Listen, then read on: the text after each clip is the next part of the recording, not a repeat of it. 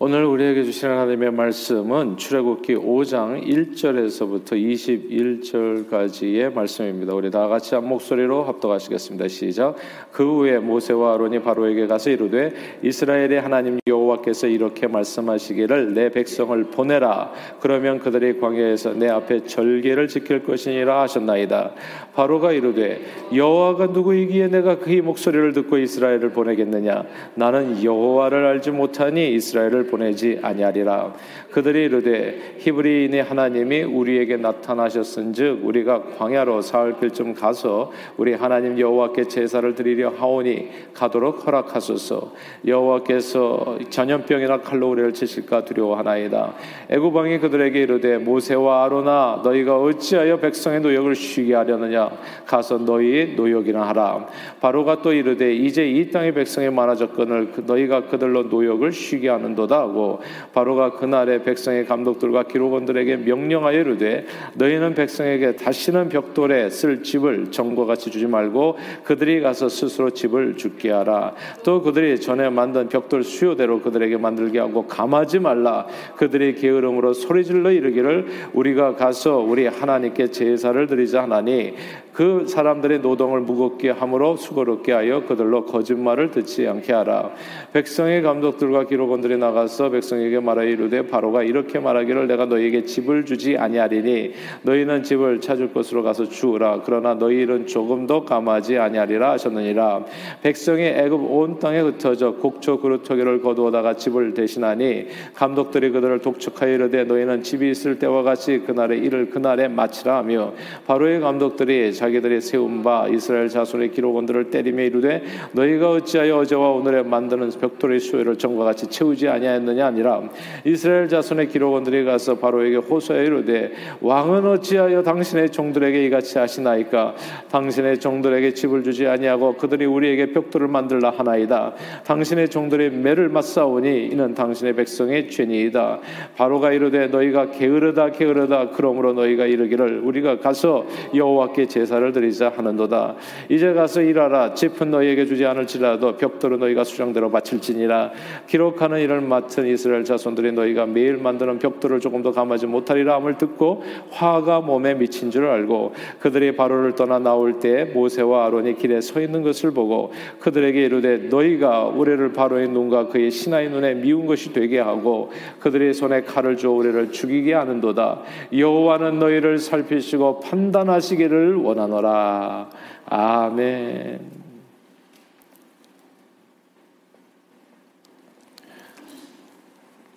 어, 오래전 지금은 목사님이 되신 어, 당시에는 김기동 집사님의 간증을 참 재미있게 들었던 기억이 있습니다. 이야기를 매우 흥미롭게 풀어가셔서 웃으면서 들었지만 내용은 전혀 웃기지 않았습니다.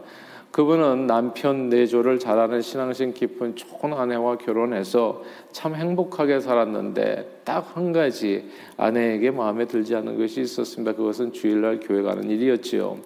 주일은 조금 쉬면서 가족끼리 좀 행복하게 더 뭐 여행도 좀 다니고 릴렉스하고 맛있는 것도 좀 먹으러 다니고 뭐 이래야 되는데 아내는 주일 성수를 고집했던 겁니다.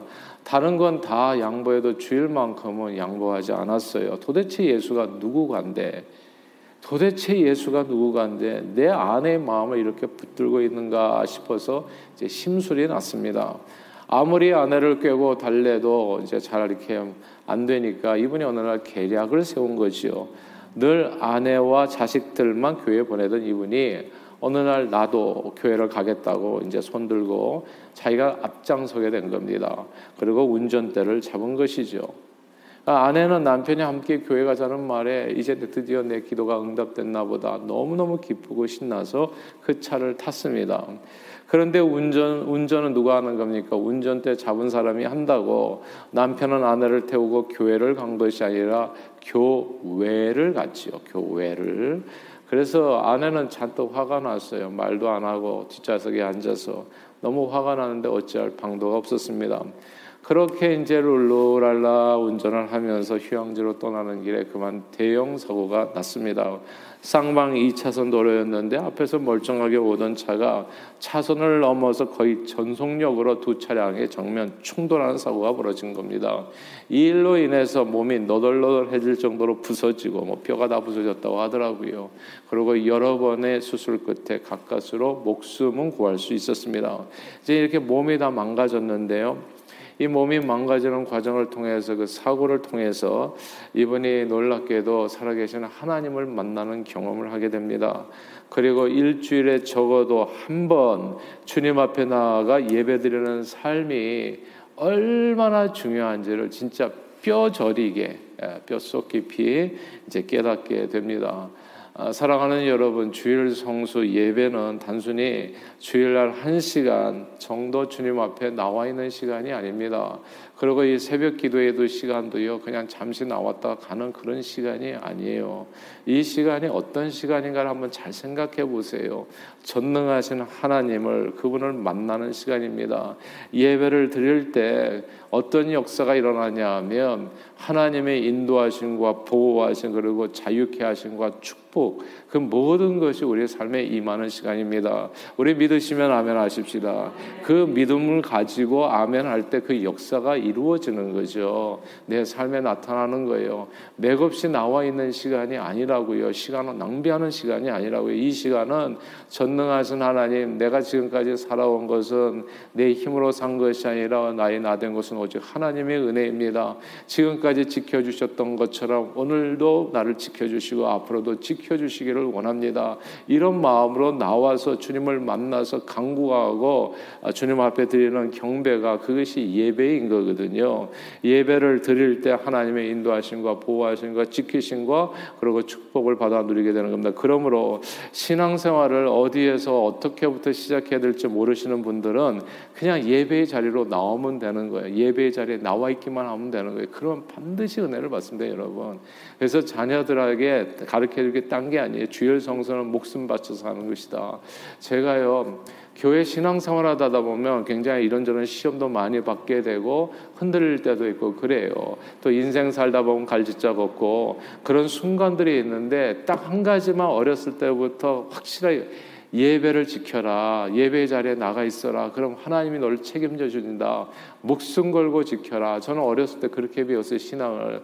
근데 그게 어렸을 때는 그런 얘기를 들었을 때 잘 이해를 잘 못했었어요. 뭐 교회만 가서 뭐 항상 은혜 받는 게 아니거든요. 어떨 때는 정말 어, 은혜 받을 때도 있지만 어떨 때는 졸고 올 때도 있고 제가 보니까 졸더라도 교회 가서 졸아야 되더라고요. 졸더라도 교회 가서 자, 자더라도 교회 가서 자야 돼. 이 자리에 앉아 있는 그 사실 자체, 그러니까 예배 드리는 그 순간에 있다는 그 사실 자체가 이게 마치 뭐냐면 장작개비가 그냥 그냥 타지 않는 장작개비가 장작덤에 던져진 것처럼 언젠가는 반드시 불이 붙습니다. 그러니까 예배 자리를 떠나면 안 되는 거예요. 교회 주일 성수는 진짜 목숨을 걸고 해야 될 일이에요. 그러면 언젠가는 불이 붙습니다. 근데 예배 자리를 떠나면 그런 장작개비 에서 떠난 장작개비와 같이 그 불이 스스로 붙기는 엄청 엄청 어려운 거예요. 예배가 단지 그냥 주님 앞에 한 시간 나와 있는 시간이 아니라는 거. 신앙생활을 어디에서 어떻게 시작 시작할지 모르시는 분들은 그래서 예배의 자리를 어떻게 지키고 계시면 되는 겁니다. 인생의 참 자유와 기쁨 그리고 풍성한 축복을 누리길 원하시는 분들은 그저 예배의 자리에 나와 있으면 되는 거예요. 근데 요걸 잘 모르면 항상 은혜 받는 게 아니다 보니까 아이들이 재미가 없으니까 교회를 자꾸 이렇게 왔다 갔다 떠날 수도 있고 주일 성수를 안 할 수도 있어요. 그러면 진짜 힘들어져요. 예배 다시 은혜 받고 회복되어지는 게. 그러니까 죽든지 살든지 뭐, 뭐가 유언이냐면 우리는 그냥 예배 주일 성수를 지켜라.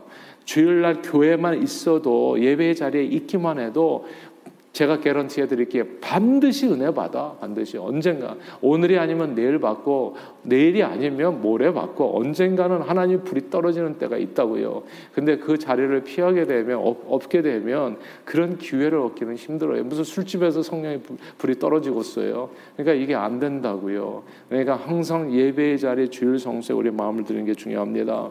하나님께서는 신령과 진정의 예배자를 하나님을 간절히 찾는 자를 반드시 찾으시 주시고 또 만나 주십니다. 하나님께서는 그 예배 가운데 임해 주셔서 당신의 능력과 영광을 보여 주시고 또 인생을 축복하여 온전케 해 주십니다. 자 보세요. 오늘 본문인데요. 모세가 하나님께 민족 해방의 사명을 받아서 바로왕 예고방 바로 앞에 서잖아요. 근데 도대체 바로 앞에 서서 무슨 말을 해야지 바로가 출애굽 시켜주겠어요? 이스라엘 백성을 보내주겠냐고요? 그때 하나님께서 모세에게 주셨던 말씀이 딱 이 말씀이고 오늘 본문에 계속 반복해서 나오는 말입니다.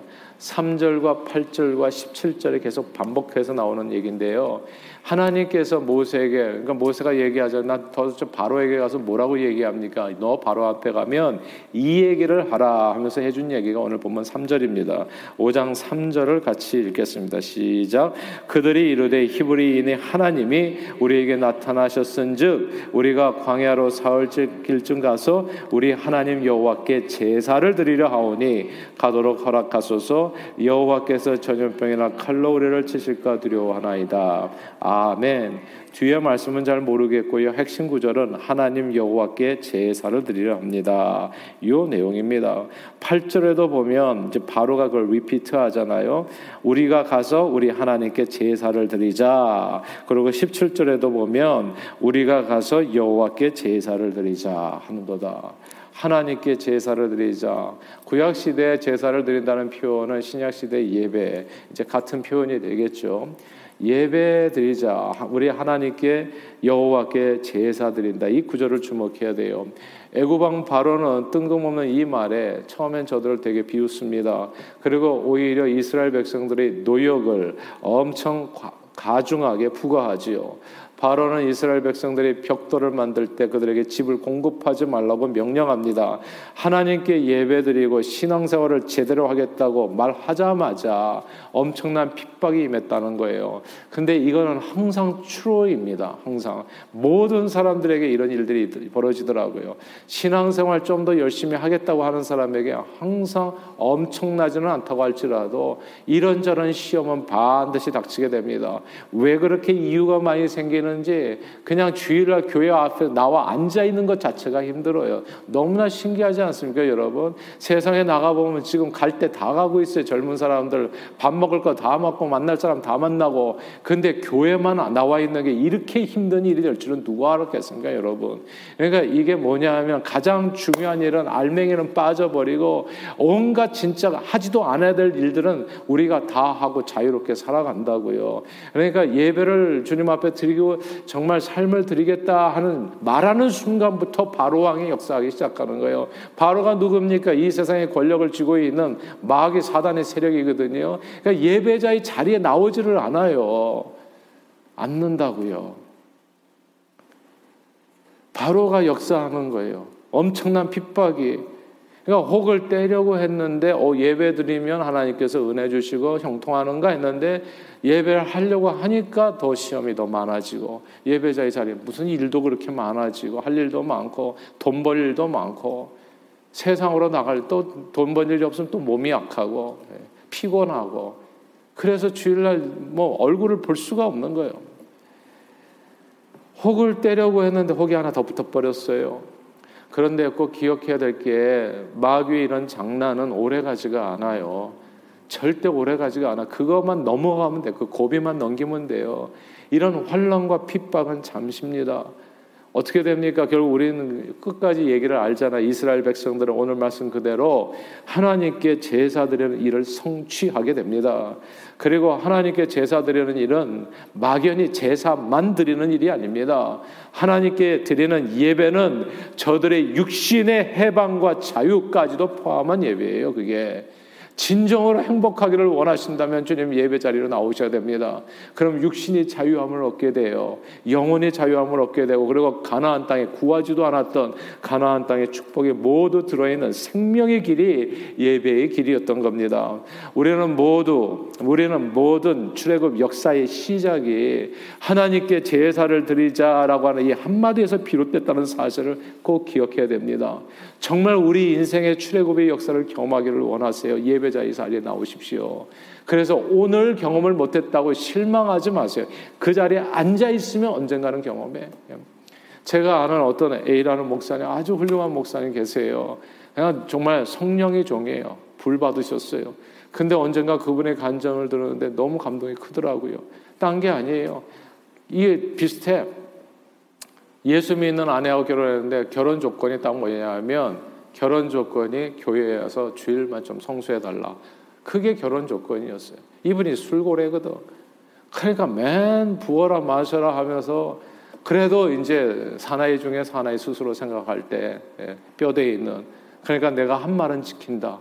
해가지고 교회는 항상 나와 앉아 있었던 거예요. 술을 그냥 이렇게 꼭지가 돌도록 마시고 또 냄새 풍기면서 그냥 앞에는 못 앉고 그러니까 맨날 기둥 뒤에 앉아가지고 예, 졸다가 가시고 이제 이렇게 하는데 기둥 뒤에서 졸다가 가는데 하나님의 음성이 들리는 거예요. 어느 순간에. 그래서 그분이 거기서 자기도 모르게 눈물이 터지는 거예요. 이유를 알 수가 없다는 거예요. 내가 왜 우는지도 알 수도 없이. 예배 자리에 나와 있다는 것이 그게 얼마나 큰 축복인지 출애굽의 역사는 어디서부터요? 여호와께 제사되는 데서부터 시작됐다는 거. 제사 예배 드리게 해 주십시오. 이 말부터 시작하는 거예요, 출애굽이. 그러니까 그 자리에 있을 때 하나님께서 역사해 주신다고요. 하나님께서는 하나님께 신령과 진정으로 예배하는 예배자들을 찾으시고 보호하십니다. 그들의 길을 인도하셔서 그 모든 억눌림에서 자유케 해주시고 축복해 주십니다. 그러니까 막 술에 매여 있고 뭐 이렇게 삶에 매여 있고 세상 쾌락에 매여 있는 이 모든 것이 예배자의 자리에 서는 순간에 그게 벗겨지는 거예요. 자기도 모르게 그 바로 그곳에서 성령님이 역사하신다고요.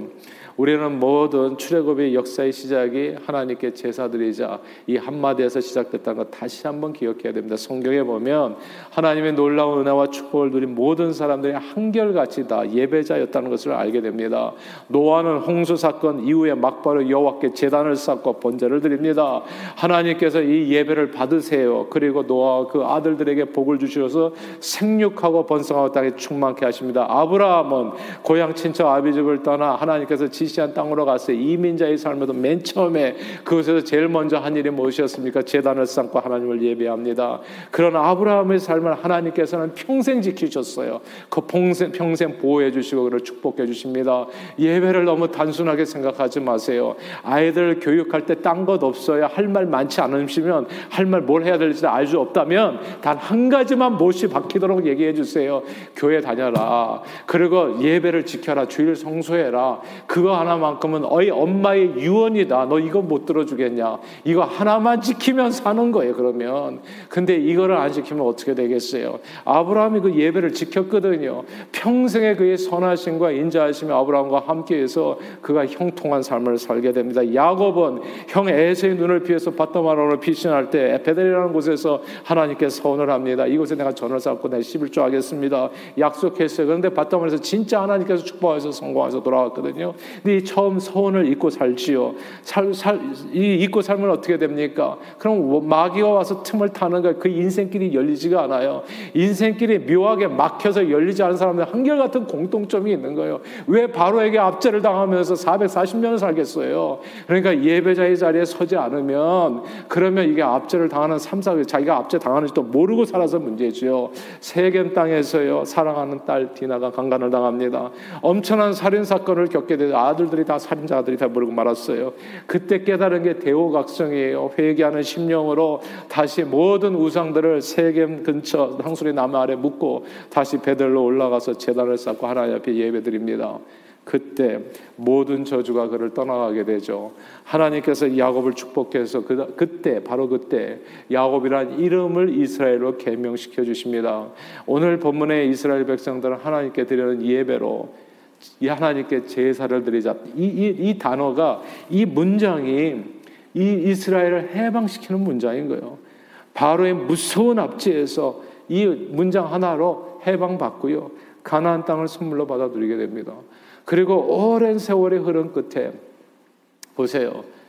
마틴 루터 킹 목사 오늘날 이제 인권 운동 해가지고 우리가 한국인들도 이제 유색 인종들이 다 미국 땅에서 이만큼 똑같이 대접받으면서 살게 된 거. 이 인종 차별로 이 뿌리 깊은 이 나라를 변화시켰어요. 백인들 아래에 억눌려 있던 유색 인종들의 인권을 회복하고 그들의 삶을 해방시켰어요. 그런데 한번 생각해 보세요. 마틴 루터 킹이라는 이분이 목사가 아니었다면 예배하는 예배자가 아니었다면 과연 그 인권 운동이 성공이나 했겠습니까? 당시에 같이 활동했었던 인권 운동가 말콤 엑스라는 사람이 있었어요. 독실한 무슬림입니다. 예. 성공 못해요. 오직 하나님만이 우리를 해방시킨다고요. 성경이 그 하나님, 살아계신 여호와만이 이 나라를 해방시키고 정말 억압받는 민족을 해방시키고 억압받는 내 인생을 해방시키는 겁니다. 그러므로 전능하신 하나님께 드리는 주일 예배는 그저 주님 앞에 잠시 앉았다 가는 그런 시간이 아닙니다. 하나님께서는 신령과 진정으로 드리는 그 예배를 흠향하시고 그 위에 강복 복을 내려 주십니다. 우리 인생의 메인 것을 모두 풀어 주시고 병을 고쳐 주시고 상한 것을 위로하시고 눈먼 자 눈뜨게 하시고 억눌린 자를 자유케 하시고 가난한 자에게는 기쁜 소식을 전해 주시고 성령으로 충만케 해 주셔서 영원한 나라를 바라보며 희망 가운데 나아가게 해 주십니다. 오늘 본문에 바로는 하나님께 제사드리자라고 하는 이스라엘을 백성을 비우셨습니다. 오히려 예배자들을 핍박했습니다. 그렇게 핍박한 바로는 역사가 증명하는 대로 나라가 망했고요. 그리고 개인적으로도 장자가 죽는 큰아들이 죽는 수모를 당하게 됩니다. 예배를 방해하는 모든 삶, 하나님을 대적하는 모든 삶이 하나님 앞에서 부서져서 산산조각이 났습니다. 오늘날 주일 성수를 가볍게 생각하는 분들이 계세요. 거듭 말씀드려요. 자식들에게 가르쳐 줄 것딴거 없어요. 주일 성수는 목숨을 바쳐서 해라. 네 밥 먹는 것보다 더 소중하다. 이거 꼭 그래 이거 얘기해 줘. 사람이 떡으로만 사는 게 아닙니다. 하나님을 떠나는 삶은 그거는 그 순간부터 죽은 거예요, 그냥. 예. 그 인생이 오늘 죽거나 백년 후자 똑같은 거 아무 차이가 없는 거. 그러니까 주일 성수하는 거는 목숨을 걸고서 얘기해 줘야 될 일이에요. 아버지, 엄마의 소원은 딴 거 없다. 예. 나한테 무슨 좋은데 무슨 영화 저기 이렇게 여행 보내주고 그런 거 하나도 필요 없다. 엄마 아빠의 가장 기쁘게 하는 거 너가 정말 원한다면 딱 한 가지만 해달라. 교회 가라 교회 예배를 지켜라. 이게 자식을 영원토록 승리하게 하고 영원토록 성공하게 하는 그 길이에요. 오늘날 주일 성수를 가볍게 생각하는 사람들이 있잖아요. 예배도 간단하게 드리고 형식적으로 드리고 때로는 조금 빠질 수도 있다고. 사람들은 다 원하는 대로 살아요. 오래전 김기동 집사님도 그렇게 생각했어요. 그리고 그때 모든 게 부서졌습니다. 그러나 나의 나 된 것은 오직 하나님의 은혜라고 오늘도 내가 숨쉬고 살 수 있는 것은 하나님께서 베풀어 주신 그 은혜. 그리고 그 은혜와 생명과 축복의 통로는 주님께 드리는 그 예배 가운데 있다는 거. 여호와께 제사 드리게 해주세요. 이게 해방의 외침인 겁니다. 거기에서부터 하나님이 개입하시는 거예요. 신령과 진정으로 예배하는 예배자들이 하나님께서 그 인생에 개입하신다고요. 불가능이 가능케 되어집니다. 홍해가 갈라지는 거예요. 우리 인생의 모든 문제 해답은 그 안에 있는 거예요. 그러기 때문에 말씀드리는 거예요. 자식들을 교회 예배 자리에 1, 2, 3대 제가 왜 외치는 줄 아세요? 이거 성공 못하면 우리 인생은 꽝일 수도 있어요. 나 혼자만 예수 믿고 천국 가면 단가요. 회감 1, 2, 3대가 함께 우리 자식들뿐만 아니라 우리 자녀들도 딴 것 없어요. 주님 앞에 나와 앉아 있게 하는 거.